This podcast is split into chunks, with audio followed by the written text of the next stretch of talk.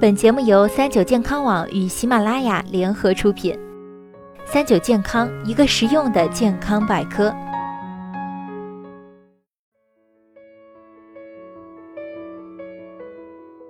嗨，大家好，欢迎收听今天的健康养生小讲堂，我是主播探探。明天啊，即将进入二十四节气当中的白露，这是秋天的第三个节气，也是气候转凉的开始。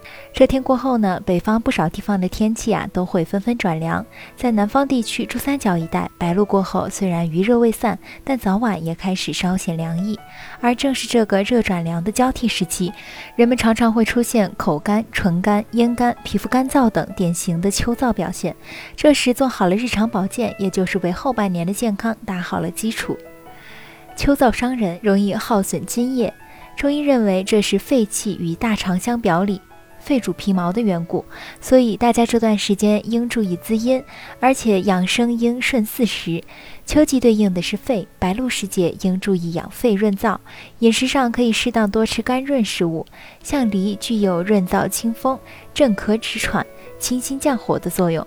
吃梨或者相关膳食可以一定程度缓解秋燥，但需要注意的是生梨性凉，老年人不能一次吃得过多，而脾胃较弱的人做成冰糖炖雪梨，这也是一种很好的食用方法，能更好的让脾胃吸收营养。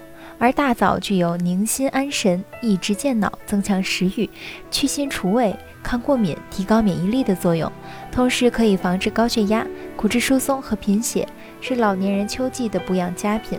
此外，我们还可以做一些应季的膳食，譬如莲子百合粥，能够起到清肺润燥、止咳消炎的功效，而且味道也很好。除了注意饮食，生活上也有一些方面需要注意。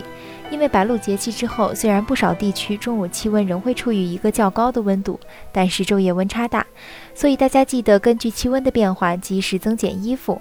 晚上睡觉时尽量遵守早卧早起的养生原则，保持充足的睡眠，争取十点前入睡，而且尽可能的撤掉凉席，关好窗户，避免着凉。由于这段时间脾胃易受寒，所以更要注意腹部保暖，以免引起腹泻。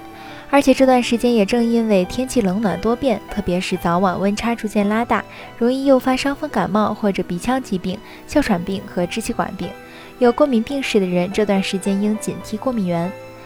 白露没了暑夏的烦热，更是个保养身体的时候。今天的节气养生分享就到这里了，希望内容能够对大家有所帮助。我是主播探探，我们下期再见吧。